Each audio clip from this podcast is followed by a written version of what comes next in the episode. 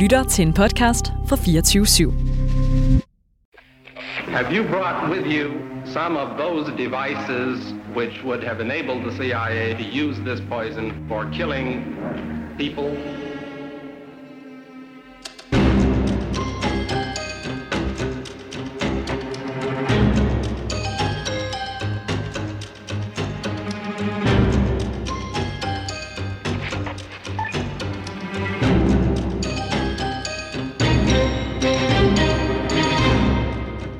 Og så starter han. Hamak har ikke noget omkring motivet, men han siger, at det bør have været fem mand, og de bør have boet hos en kvinde i Gamlastan, i nærheden af Palmes bolig.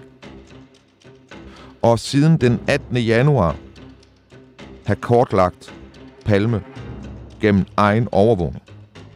Du lytter til det hemmeligste af det hemmelige. Et program om den kolde krigs hemmeligheder. Mit navn er Anders Christiansen, og med i studiet er dokumentarist Christian Kirk Muff. Selve mordet bør have gået til på den måde, at to mænd skal have ventet uden for biografen. En mand i retning mod Handelshøjskolen, og en i retning mod Særkels Torv. Og det er jo fordi, når de kommer ud af biografen, så kan de gå to veje. Handelshøjskolen, det vil være nordpå. Det gør de ikke. De går sydpå mod Særkels Torv.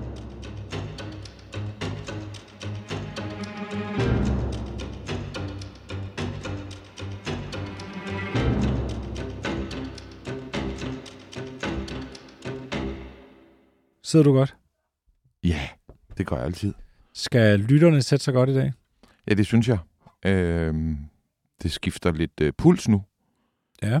Øh, vi har været sådan i, i øh, ude i verdenen, og vi har tegnet med, med store penselstrøg og små penselstrøg, og øh, fortalt historier, men også store linjer, og nu begynder vi at snærpe til ind omkring Stockholm, og netværk i Stockholm, og tidspunkter og tidslinjer, og hvem ved hvad, hvornår, og hvad sker omkring palmemordet, Mm. før, efter øh, og under.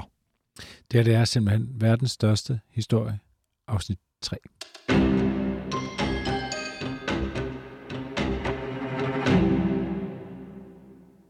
Da vi talte om Reichbürger, en tysk prins og den sorte sol, Mm. øh, der snakkede vi om, at Reichsbürger, de ville tilbage til et Tyskland, som man kendte det, øh, tilbage fra 1870 til, til kejseren gik af, dybest set. Ikke?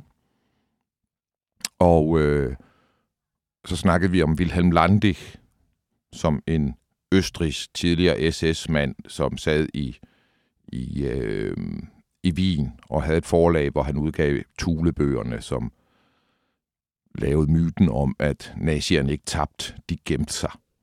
Øh, og at øh, vi kan skrue tiden tilbage, Mm. øh, hvis vi er kloge og tålmodige. Øh, og vi har snakket rigtig meget om WACL, og jeg sagde sidst, at Wilhelm Landig var øh, generalsekretær for European World Anti-Communist League, blandt venner kaldet Eurovagel. Eurovagel. Og øh, at han var inspirator for Reichsbürgerne, men han er jo også inspirator, mens han lever, og det gør han i 86-85. I oktober 85, der er han i Stockholm. Der er nemlig en stor fejring af verdens ældste naziparti. Det svenske nationale forbund. Mm. Stiftet i 1915 og regnes på grund af det program, den fremlagde dengang som det første naziparti. Det var Altså før, før Hitler? før øh, Hitler, dybest set. Ikke? Ja. Øh, øh, og og det, det er et parti, som øh, ligesom mange andre svenske højrefløjspartier har sådan en... Altså, de dør ligesom ikke. Altså, de partier i Danmark, der var meget højrefløj øh, før 2. verdenskrig, de er lidt væk. Ikke? Mm. Øh, sådan er det ikke i Sverige. Og det har vi jo snakket om nogle gange, det her med, at i Sverige, eftersom de er neutrale i 2. verdenskrig, og eftersom deres virkelige fjende, primære fjende, ikke regnes som Tyskland, men regnes som Rusland og Sovjetunionen, så er der ikke et opgør Mm. med nazisterne. Ikke dermed være sagt, at det var noget, der blev øh, i det offentlige rum i, i Sverige, var, var okay at være nazist, men det var okay at være nazist i de pæne stuer, øh, og i, i mange sammenhænge øh, fik organisationer med historik fra før 2. verdenskrig og med eksplicit støtte til Nazi-Tyskland, de eksisterer stadig, når vi når op i 80'erne. Og det er Sveriges Nationale Forbund et godt eksempel på. Og øh, Reichsbyrgerne, vi snakkede om, det var sådan nogen, som ønskede den tyske kejser tilbage. Mm-hmm. Det, det er også nogen, der hylder det blå blod. Ikke? Altså, de har fundet sig en prins, der skulle indsættes her. Ikke? Sveriges Nationale Forbund, deres erklærede mål, det er at indføre monarkiet i Sverige og have en forfatning, som man havde den i Sverige frem til 1914, hvor der, jeg, jeg, jeg kender ikke lige detaljerne i deres øh, grundlov frem til 1914, men kongen havde en meget større eksplicit magt, og der var et øh, segregering af, hvem der kunne stemme, altså mænd med en vis alder og så videre. Øh, det er det, det, de, de vil, og det vil de også, da vi øh, fejrer deres 70-års fødselsdag i øh, den 19. oktober 85. Og øh, der er inviteret gæster fra hele verden. Øh, deriblandt Wilhelm Landig, også prinsen af Liechtenstein. Ja. Øh, hans kongelige højhed. Prinsen af Liechtenstein, som tiltales han også i programmet. His Royal Highness. Og øh, jeg har så dog fra en kilde hørt, at han faktisk meldte forfald, fordi han var syg, og han ikke var til det her. Øh, det fremgår ikke af mine papirer, altså de dokumenter, jeg har kunne finde omkring den her fest. Men jeg har så heller ikke fundet alt. Det er stadig et håb at kunne finde mere om den her fest, fordi den, som det vil fremgå, er ret central. Øh, så det er sådan et... Øh, verdens største historie er også stor, fordi den ikke er død. Mm. Øh, der kommer hele tiden nye kontinenter til, øh, og nye øh, lande og nye gange fra det ene spor til det andet. Øh, men men øh, vi ved ikke præcis alle, der var med mm. til den her fest. Øh, men vi ved, at Wilhelm Landig var der. Øh, og vi ved også, at der var en tysk læge, og øh, øh, alle mulige med tilknytning til World Anti-Communist League. Det er i kraft af World Anti-Communist League-associationen, at de her mennesker bliver inviteret. Fordi siden 1979 har Sveriges Nationale Forbund været Sveriges repræsentant i World Anti-Communist League. Så det er, i, det er det er i kraft deraf. Øh, men jeg har alle mulige grund til at tro, Atlantik for eksempel, og så Verden den her aften, en svensker, der hedder Ulf Hamacher, som er dette programs hovedperson, de kender hinanden gennem længere tid. Det kan jeg ikke øh, uigenkaldeligt bevise. Øh, øh, men det er der, det kan man, ja, det har jeg god grund til at tro. Torsdag den 17. oktober 85, der ankommer svenske og udenlandske gæster til, øh, til Hotel Malmen i Stockholm, og fra fredag kl. 10 den 18. oktober, der er der program. Først er der bus, busrundtur med tysk og engelsktalende guide, og man besøger Vasa-museet selvfølgelig. Mm-hmm. Øhm, så er der øh, frokost, og så er man fra klokken halv fire i Sankt Eriks katolske kirke, øh, og hvor øh, Præsten, kirkehyrden, Monsignor Johannes Kok viser kirken frem. Der tales tysk i den her del af programmet. Så er der middag om aftenen i privat hjem. Jeg er ret sikker på, at det er øh, Ulf Hamacher, der lægger hjem til. Øh, og lørdag den 19. oktober, så tager man til øh, Karl den 12. Johan, øh, hans øh, rytterstatue på Sødermalms Torv og hylder kongen med en grænsnedlægning.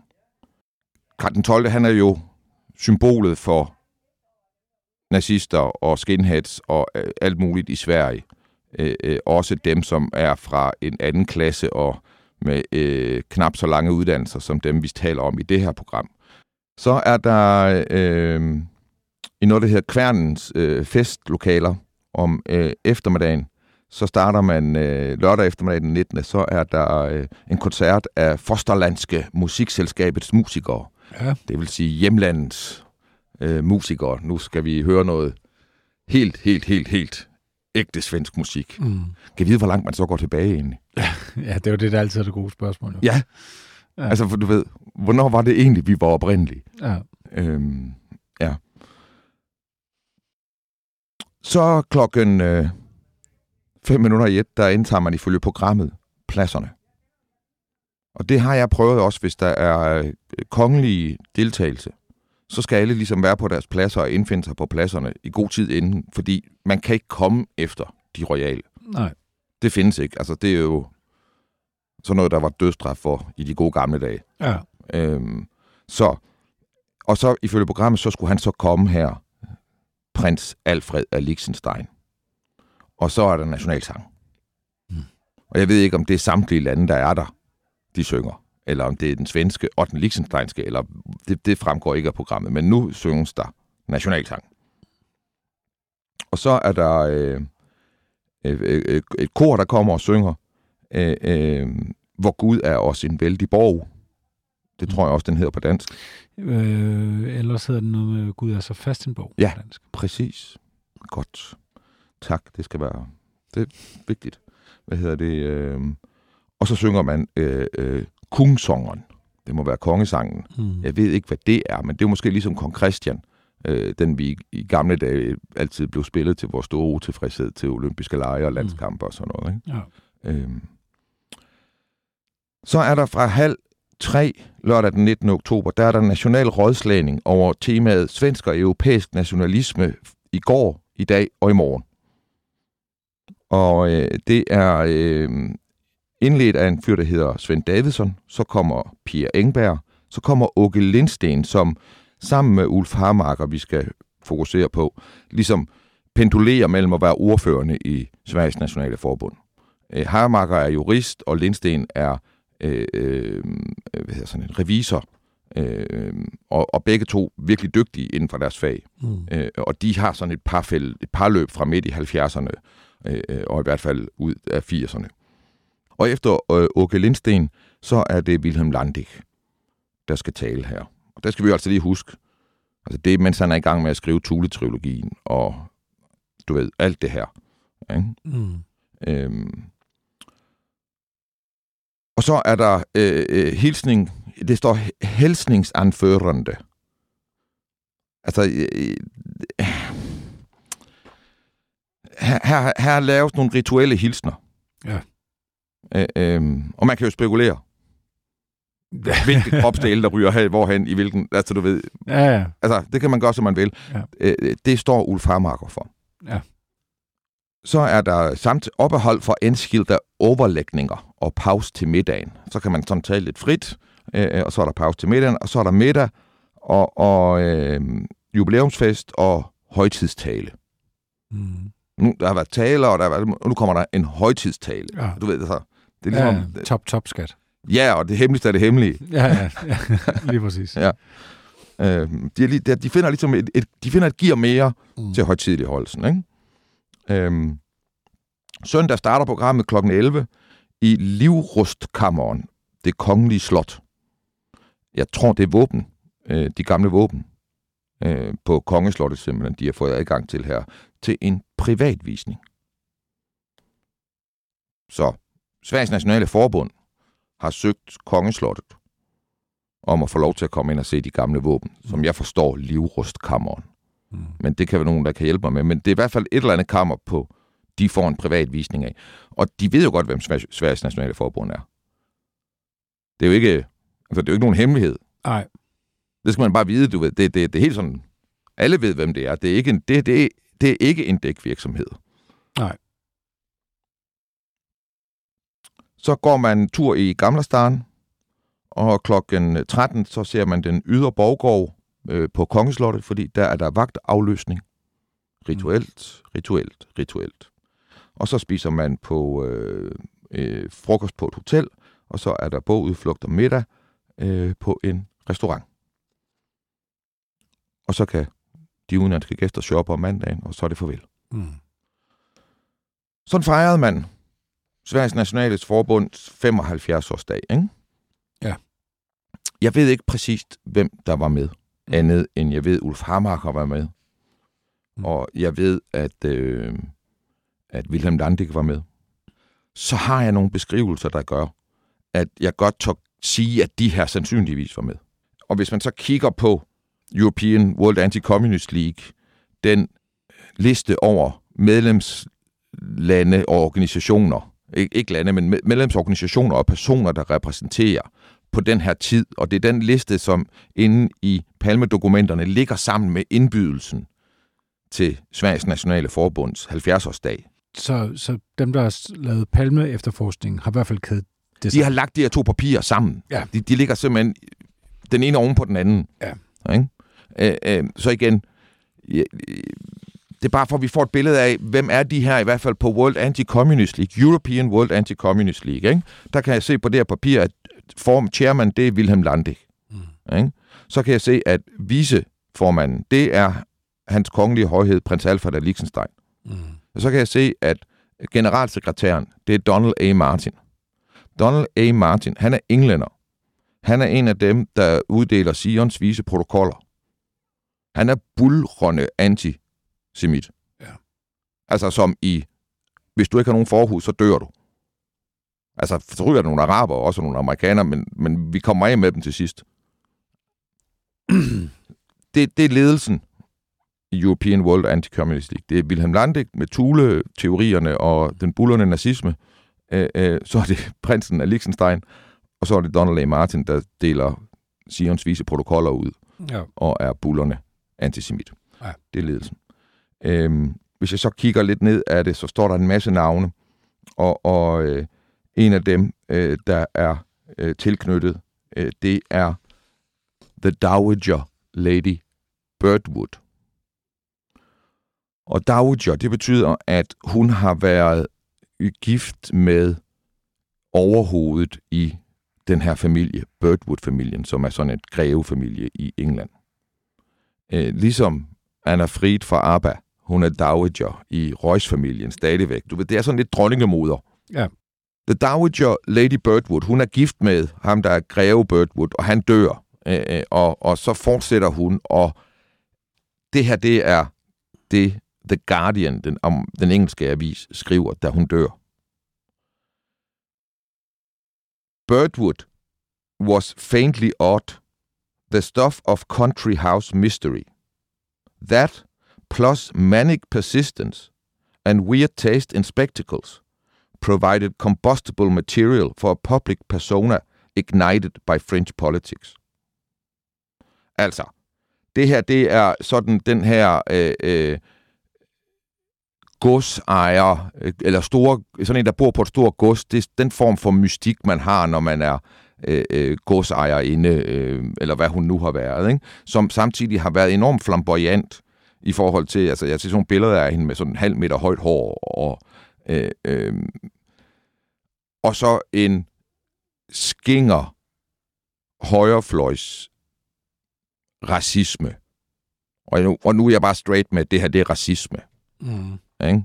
Altså, øh, øh, det man kan sige om Birdwood, ifølge de beskrivelser, jeg får af hende, det er, at hun er sådan, hun er, hun er equal opportunity racist, på den måde, at det er alle, der ikke er hvide, de er lige dumme.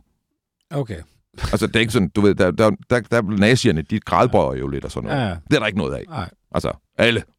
Øh, øh, og, og, øh, og hun har sådan en lang historie øh, på den yderste, yderste højrefløj i England.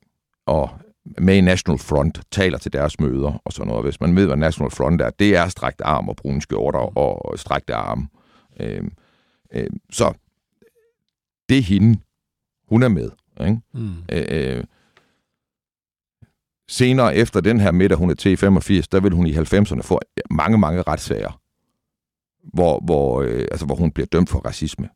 Aldrig straffet. De finder altid en måde ikke at straffe hende på.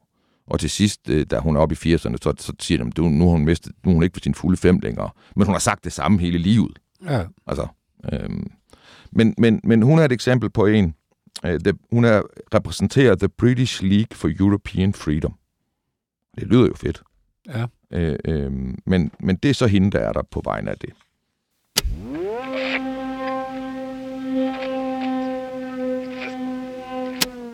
Ulf Hamacher, som er leder i Sveriges Nationale Forbund.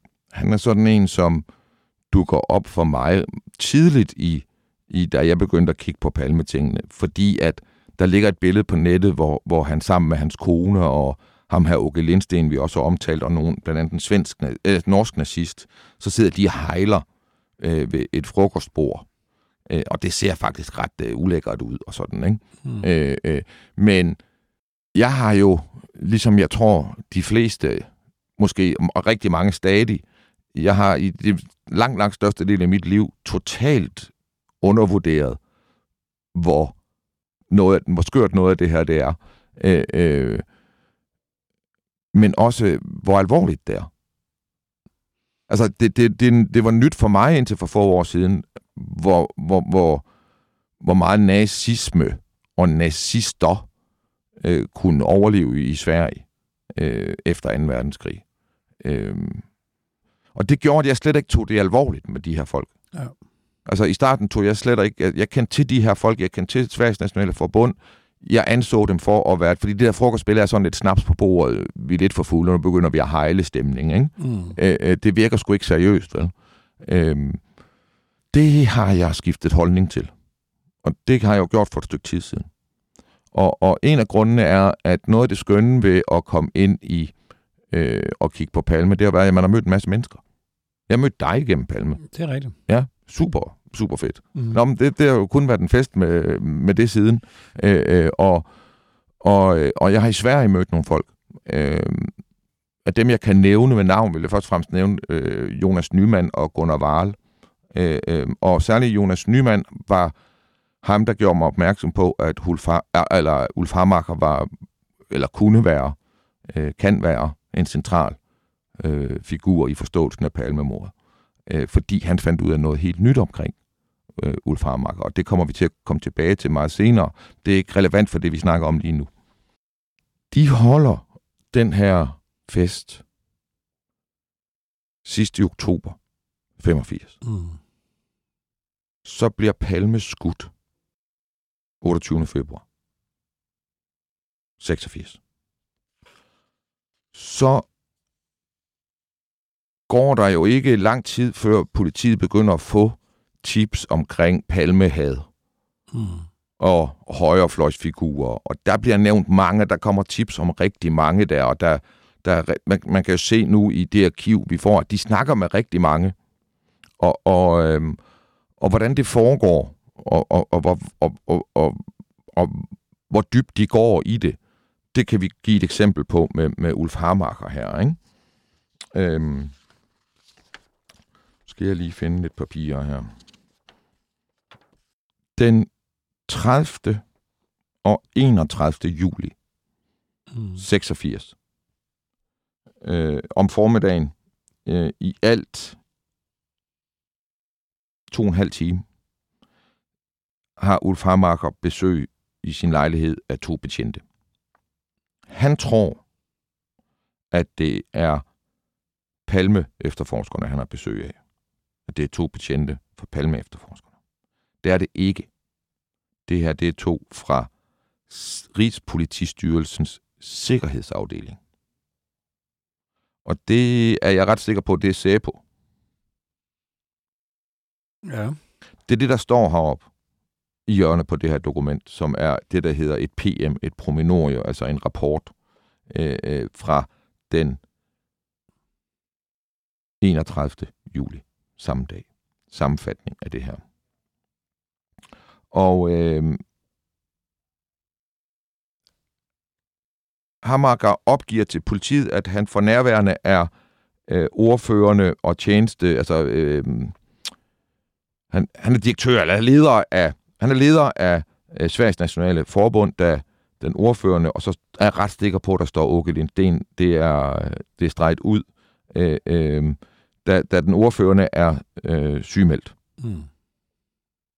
Så bliver øh, det, der står her, er et en sammenfatning af samtalen. Øh, der står på svensk. Øh, nu læser jeg det på dansk. Øh, anspurgt om mordet på statsminister Olof Palme, siger Hamacher, at han ikke har nogen kunst, altså ikke nogen viden om, hvad der kan ligge bag. Han har ikke selv fået nogen oplysninger eller efterretninger omkring hvem der kunne ligge bag. Selv sov han i sin lejlighed natten til den 1. marts. Og han blev vækket klokken 2.30 om natten, altså den 1. marts. Det er tre timer efter mordet. Han blev vækket 2.30 af en datter, som ville kontrollere, at han var hjemme og havde alibi for hændelsen. Sådan starter det her. Ja.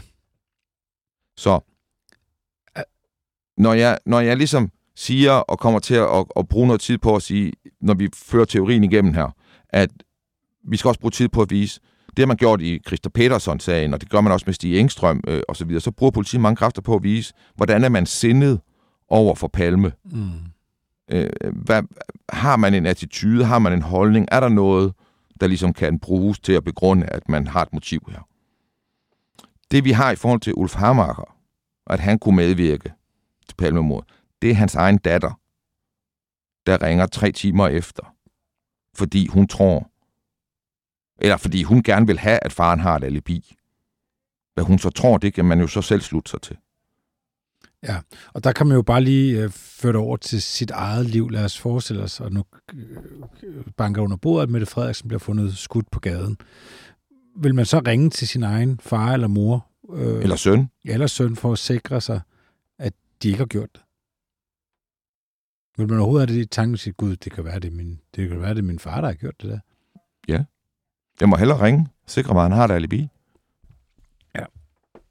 Så, øhm, det kan man jo sige er bespærkelsesværdigt. Han fortsætter så med at sige, at øh, han er i gang med at prøve at undersøge, om Sveriges Nationale Forbund kan samle penge ind til gerningsmanden, som tak for det, han har gjort. Så siger han som det næste ifølge det her dokument.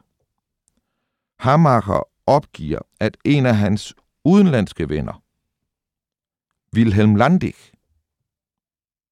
i et brev til ham har opgivet, at svenske højrekredse ikke kunne udføre mord, da de er alt for dårligt organiseret. Landig udpeger i stedet venstrekræfter i Europa af kurdertypen. De har nemlig en virkelig god organisation.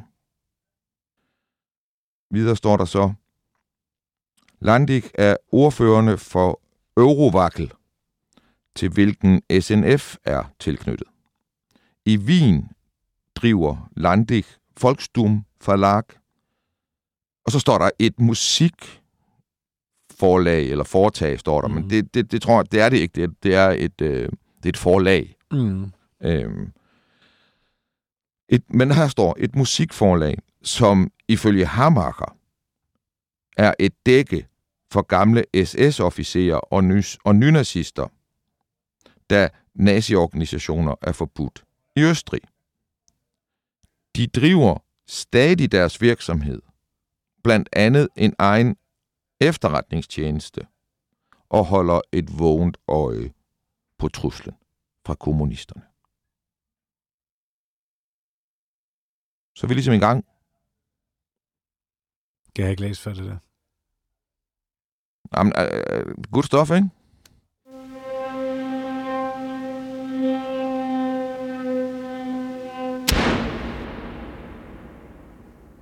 Nu kommer der noget, jeg ikke forstår.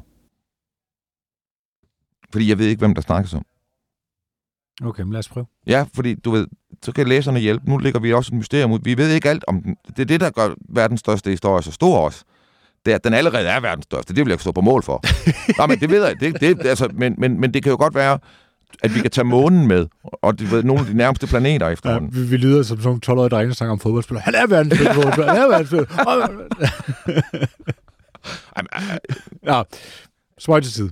Videre opgiver Hamacher, at et Sveriges Nationalforbund medlem, udstreget navn, hvilken som tidligere i løbet af 86 har udlovet en belønning på 10.000 dollar til den, som myrdede Palme. Han befinder sig lige nu enten i Andorra eller i Puerto Rico. Ja. Jamen, så er vi jo... Øh, nu, nu er vi over i Karibien og Mellemamerika, ja. ikke? Ordførende overstreget har talet med repræsentanter fra politiet. Det her det er fordi, jeg tror, den her sag med de 10.000 dollar, det er en sag for sig. Jeg kender den ikke. Men det er før palmemordet. Fordi det er jo noget, han udlover inden. Det er en dusør, mm. han udlover inden. Mm. Det vil lade et senere dokument fremgå, at manden sikkert var ikke i Puerto Rico, men i Costa Rica. Og så er han jo lige pludselig meget tæt på Nicaragua, vil jeg bare gøre opmærksom på. Og så står der lidt om nogle øh, norske nazister, Ja. om hvor de var henne på natten og så videre. Det, ja, det er ikke noget, som jeg kan... Øh, øh, jeg kan ikke sige, at det er betydning eller ikke har betydning. Jeg forstår det ikke. Nej. Øhm, så bliver snakker de lidt om BSS, øh, bevarer Sverige svensk, som Hamaker beskriver som, øh, dybest set beskriver som Sveriges Nationale Forbunds stormtropper. Øh, besvarer, besvarer Sveriges svensk af deres ungdomsafdeling. Og nu siger han, Hamaker, og det ved jeg, fordi øh, der findes et andet dokument, som det her er beskrevet på baggrund af. Så øh, i det, i det originale dokument, som de har skrevet den her sammenfatning på baggrund af, der fremgår det, at nu kommer det ud af det blå for Hamaker. Jeg har forhørt en teori om mordet på Olof Palme. Mm. Og så starter han. Han har, og det, Hamaker har ikke noget omkring motivet. Men han siger, at det bør have været fem mand. Og de bør have boet hos en kvinde i Gamlastan, i nærheden af Palmes bolig. Og siden den 18. januar have kortlagt Palme gennem egen overvågning.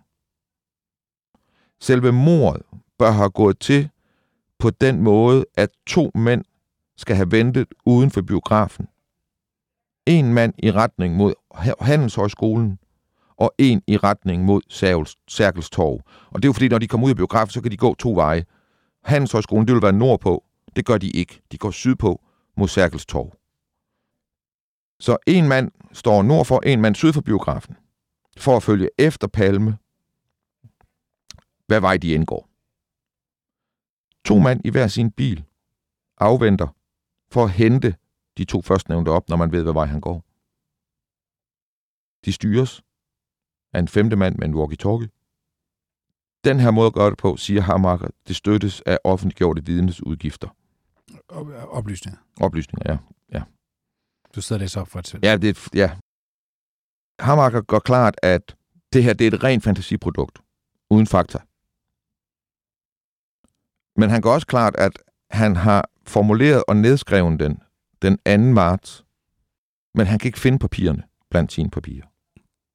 Han siger, at grund til, at de dør, hvor de dør, det er, at de tager, de tager fejl. De tror, at de dør nemlig lige uden for nedgangen til en S-tog, altså tunnelbanen i Stockholm, Mm. ved en station, som er lukket efter kl. 23. Og det tror Hamaker, det har de ikke været klar over. De tror, de kan gå derhen og tage toget det sidste stykke hjem. Da han begynder at fortælle om sin teori, og jeg læste det, så var det lidt svært for mig, fordi der havde jeg faktisk lige inden beskrevet præcis, ikke præcis, men jo, det her, og lavet et oplæg til en tv-serie, der hed Murderbox. Fordi det der, det der, det de beskriver der, det er en boks. Altså, hvor du ligesom indrammer offret ved at have folk, der overvåger i en firkant udenom, Mm. således at dem, du overvåger, ikke ligesom kan bevæge sig væk ved at ændre retning. Øh, og så er der kommunikation mellem de her i boksen. Ikke? Mm. Øh, øh, og hvis du har sådan en boks rundt om Palme, så ved du, hvor de er hen, også lidt før de er der. Og så kan du stille en femte mand klar til at skyde. Øh, det var sådan, og det, er så, og det er stadigvæk sådan. Jeg tror, det, det sker. Øh, og Marker, han sætter sig ned og beskriver det her sidste juli. Øhm, og, og også lige noget andet, man lige skal nævne her. Sidst i juli altså 30. 31. da de taler sammen, øh, da han taler med de her folk fra, fra SABO eller Sikkerhedsafdelingen, han tror, de er fra Palme efterforskning, øh, der er PKK-sporet ikke offentligt. På anden vis, end at i et måned, ugeblad eller månedsblad, der hedder Lektyr, som ligesom er ugens rapport i Sverige. Ja. Og Lektyr, de er de første, der kommer med PKK-sporet. Og det gør de, fordi at øh, den forfatter, den journalist, der arbejder der, en fyr, der hedder Charlie Nordblom, han fire dage efter palmemordet kører en hel dag sammen med Alf Karlsson, den sæpomand, som er den mystiske, og som vi kommer til at tale mere om. Han bruger fjerde dagen efter palmemordet en hel dag på at køre med, med Charlie Nordblom i en bil og fortælle ham alt om PKK. Hvorefter han lukker øh, øh, Nordblom ind på Sæbo, hvor han kan få lov at se PKK, eller se Sæbos øh, arkiver om PKK, hvorefter han skriver den store artikel i juli. Ja. Og, Og, men det er der bare ikke nogen, der reagerer på. Det kommer først i almindelig dagblad i august. Og Hammaker, han slår mig ikke som en, der læser lektyr. Nå, det skulle du til at sige, det var det, du, det, er det der er din afsløring. Jamen, altså, hvor, hvor, hvor han skulle han vide det fra? Og hvor, hvor skulle Wilhelm Landik få det fra? Også fordi, det kommer jeg til, jeg har faktisk brevet fra Landik, hvor han skriver om det her. Og det er allerede tilbage i juni. Så det er inden lektyr. Så det er inden lektyr. Så hvorfor er det de her mennesker? Hvorfor er det i den samme her, jeg skal læse om Wilhelm Landik, Wackel, dermed, altså læser jeg jo om World Anti-Communist League, ikke? så skal jeg læse om præcis den måde, mor blev udført på, som jeg tror på. Altså, og, men i et forsøg på at frabe kurderne. Og nu skal jeg så læse, at de er ude med det falske spor om kurderne. Så i det samme dokument på halvanden side her, der læser jeg om motivbilledet, som jeg mener er vakkel. Det kommer jeg meget tilbage til. Mm-hmm. Så læser jeg om metoden, Mm-hmm. og så læser jeg om cover-uppet. Det læser jeg på halvanden side min- mindre. Holy moly. Altså, Alf Carlsen skal vi lige huske på, han er sabomand, og det er ham, der tager øh, styringen på Palme efterforskningen på natten. Altså, han er til stede, Han nægter jo først, han er det. men øh, det har vi jo så... Øh, det ved vi, han er. Ja, ja, men jeg siger også bare, han, han nægter, han er det. Han har været ude inden mordet i efteråret 85 og sige, at PKK er en trussel mod øh, Palme. Øhm, og så efterfølgende, så er det jo, som vi også har været inde på, så bruger, øh, så bruger Palme efterforskningen lang, lang tid på PKK-sporet, som ender ud i absolut ingenting. Der er jo et andet i den forbindelse med, med det her med hurtigt at lede offentlighedens tanke, eller lede Palme efterforskning hen på PKK, for en anden en, der var med i Vakkel, det var okay J. Ek. Og kan du ikke huske, at han dagen efter mordet ringer ind, og han siger, at han du ved, fire timer øh, før mordet har set tre tyrker, eller tyrkisk lignende mænd, et eller andet sted. Altså et totalt mærkeligt tip, som jo ikke... Altså, han siger ikke andet. Jeg har set tre tyrkere der fire timer før mordet. Ikke i nærheden af mordet. Men det, det er helt ud af det blå. Altså, det, at det eneste grund til, at han ringer ind, det er, at han har set tre tyrkere, og så Ja. bliver fire timer senere et andet sted, bliver han skudt. Ja. Og så tænker han, der var nogen der, der ikke så svenske ud, Ja. så det var nok dem. Ja. Enten er det sådan, og det kan man godt tro om Åke Ek, når man kender ham. Men man kan også tro, manden, der underviser i psykologisk krigsførsel på Politihøjskolen, fordi det er blandt andet det, han gør, øh, at han er ude i en desinformationsspor. Ja. Hvordan det kan hænge sammen, kommer vi også tilbage til. Lad mig lige gøre den der færdig. Ulf Hamacher. Han har en fortid i Chile-selskabet. Det er, da man ikke længere kan kæmpe for Sydvietnam, så er mange, også i Danmark, Hans Hitler og Demokratiske Alliancefolkene, de skifter fokus, og nu bliver det Pinochet og hans diktatur i Chile, der hyldes. En af dem, han arbejder meget sammen med, Ulf Hamacher, i Chile-selskabet.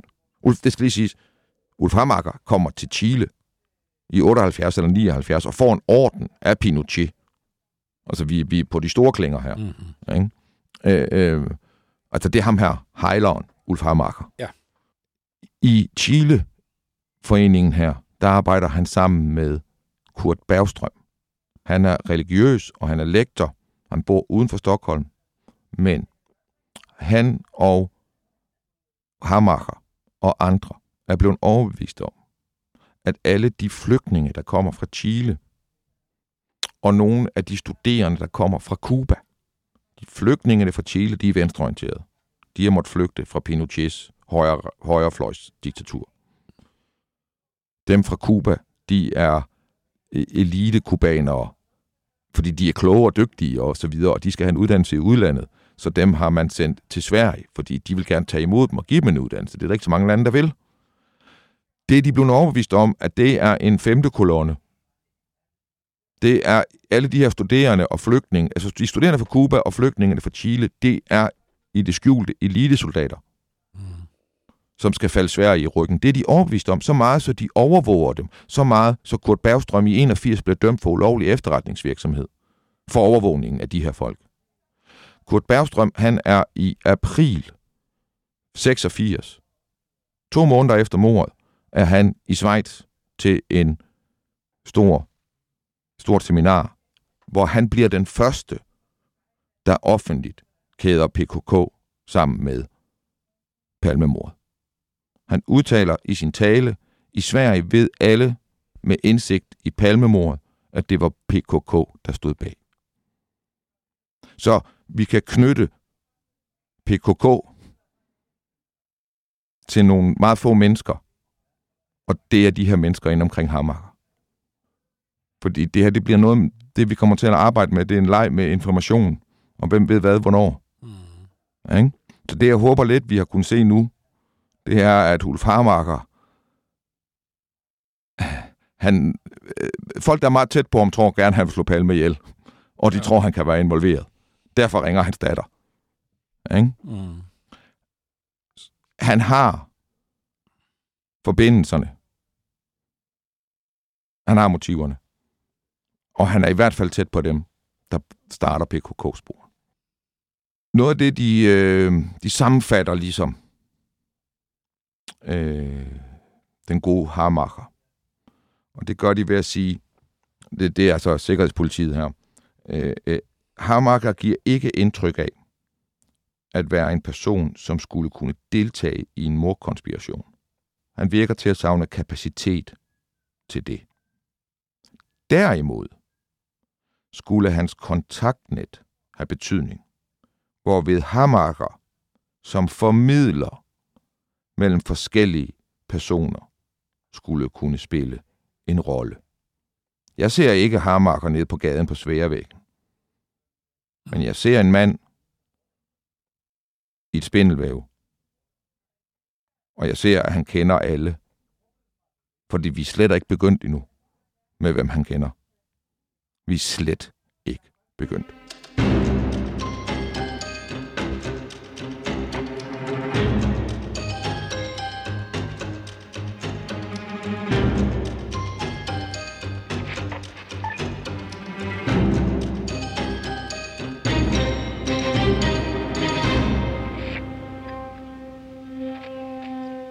Jeg nævnte de her breve fra Landik.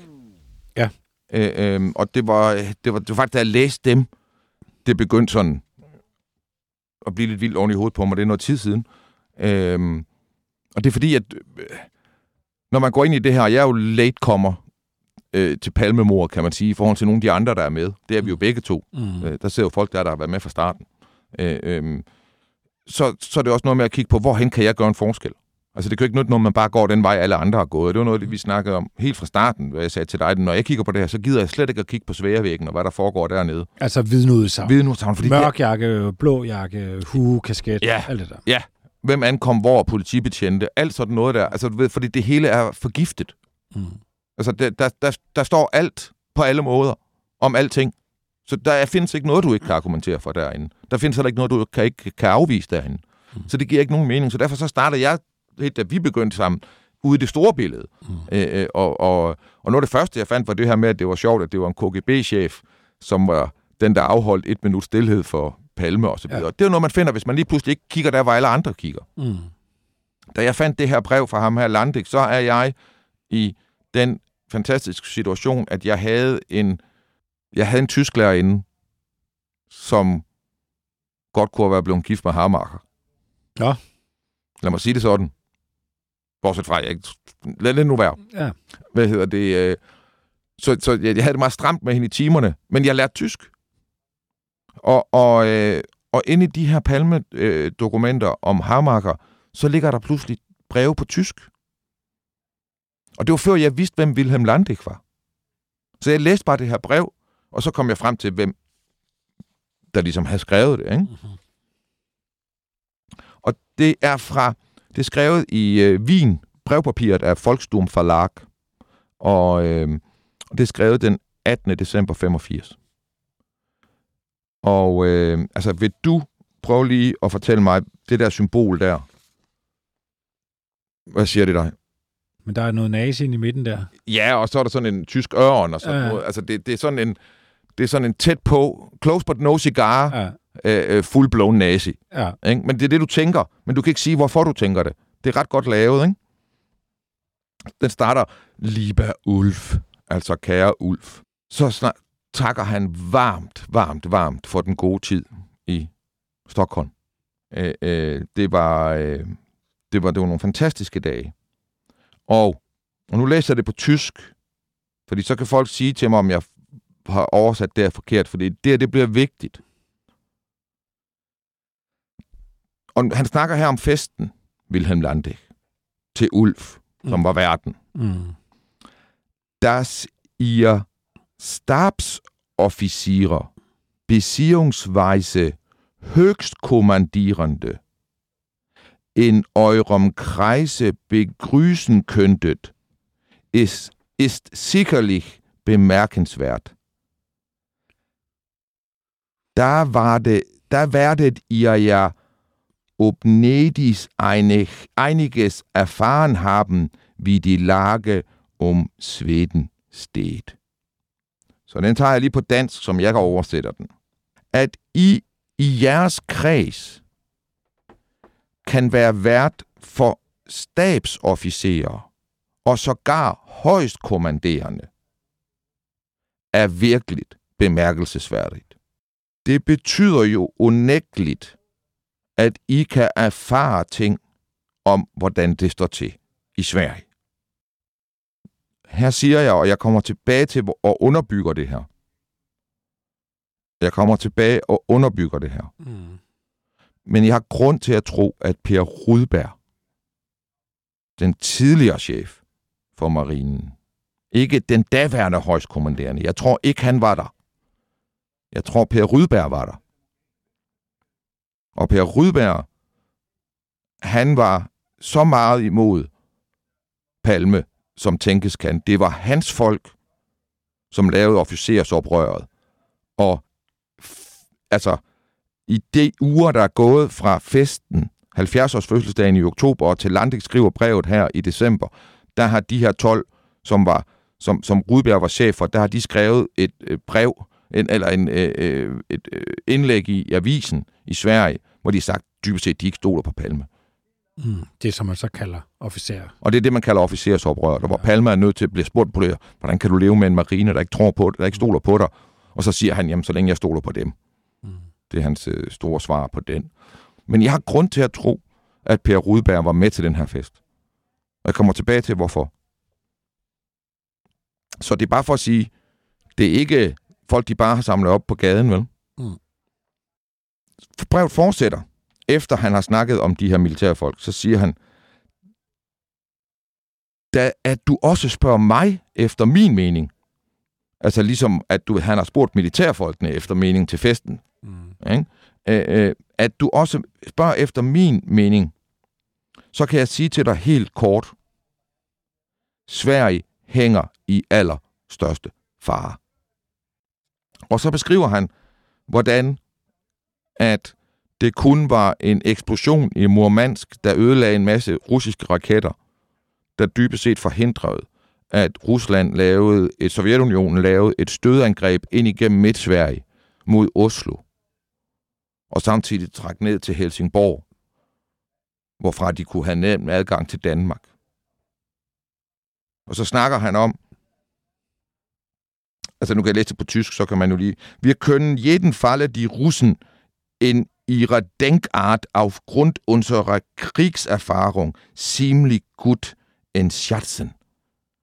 Vi kan russernes øh, tænkemåde, for, den kan vi forstå, fordi vi har været i krig med dem.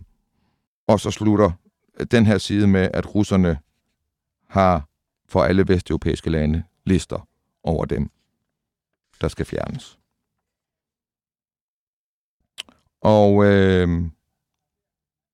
så er der nogle julehilsner, og så skriver han så under, og til nederst så står der så, Gryse von Kovarik und Grøger.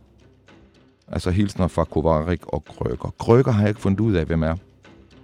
Kovarik. Han er ledende figur i, hvad der svarer lidt til Østrigs udgave af firmaet. I Østrig baseret på tidligere nazister, som i samarbejde med fagforeningerne, ligesom i Danmark, og støttet af amerikanerne, laver en efterretningstjeneste. I det skjulte.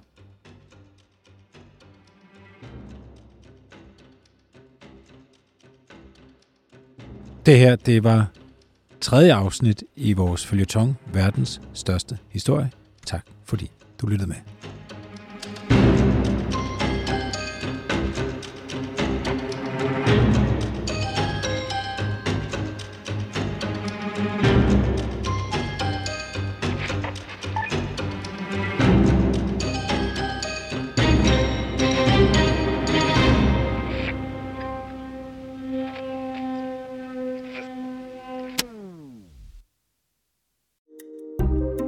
Kære lytter, du har lyttet til et program fra 24 /7. Du kan finde meget mere modig, nysgerrig og magtkritisk taleradio på 24 7 appen Hent den i App Store og Google Play.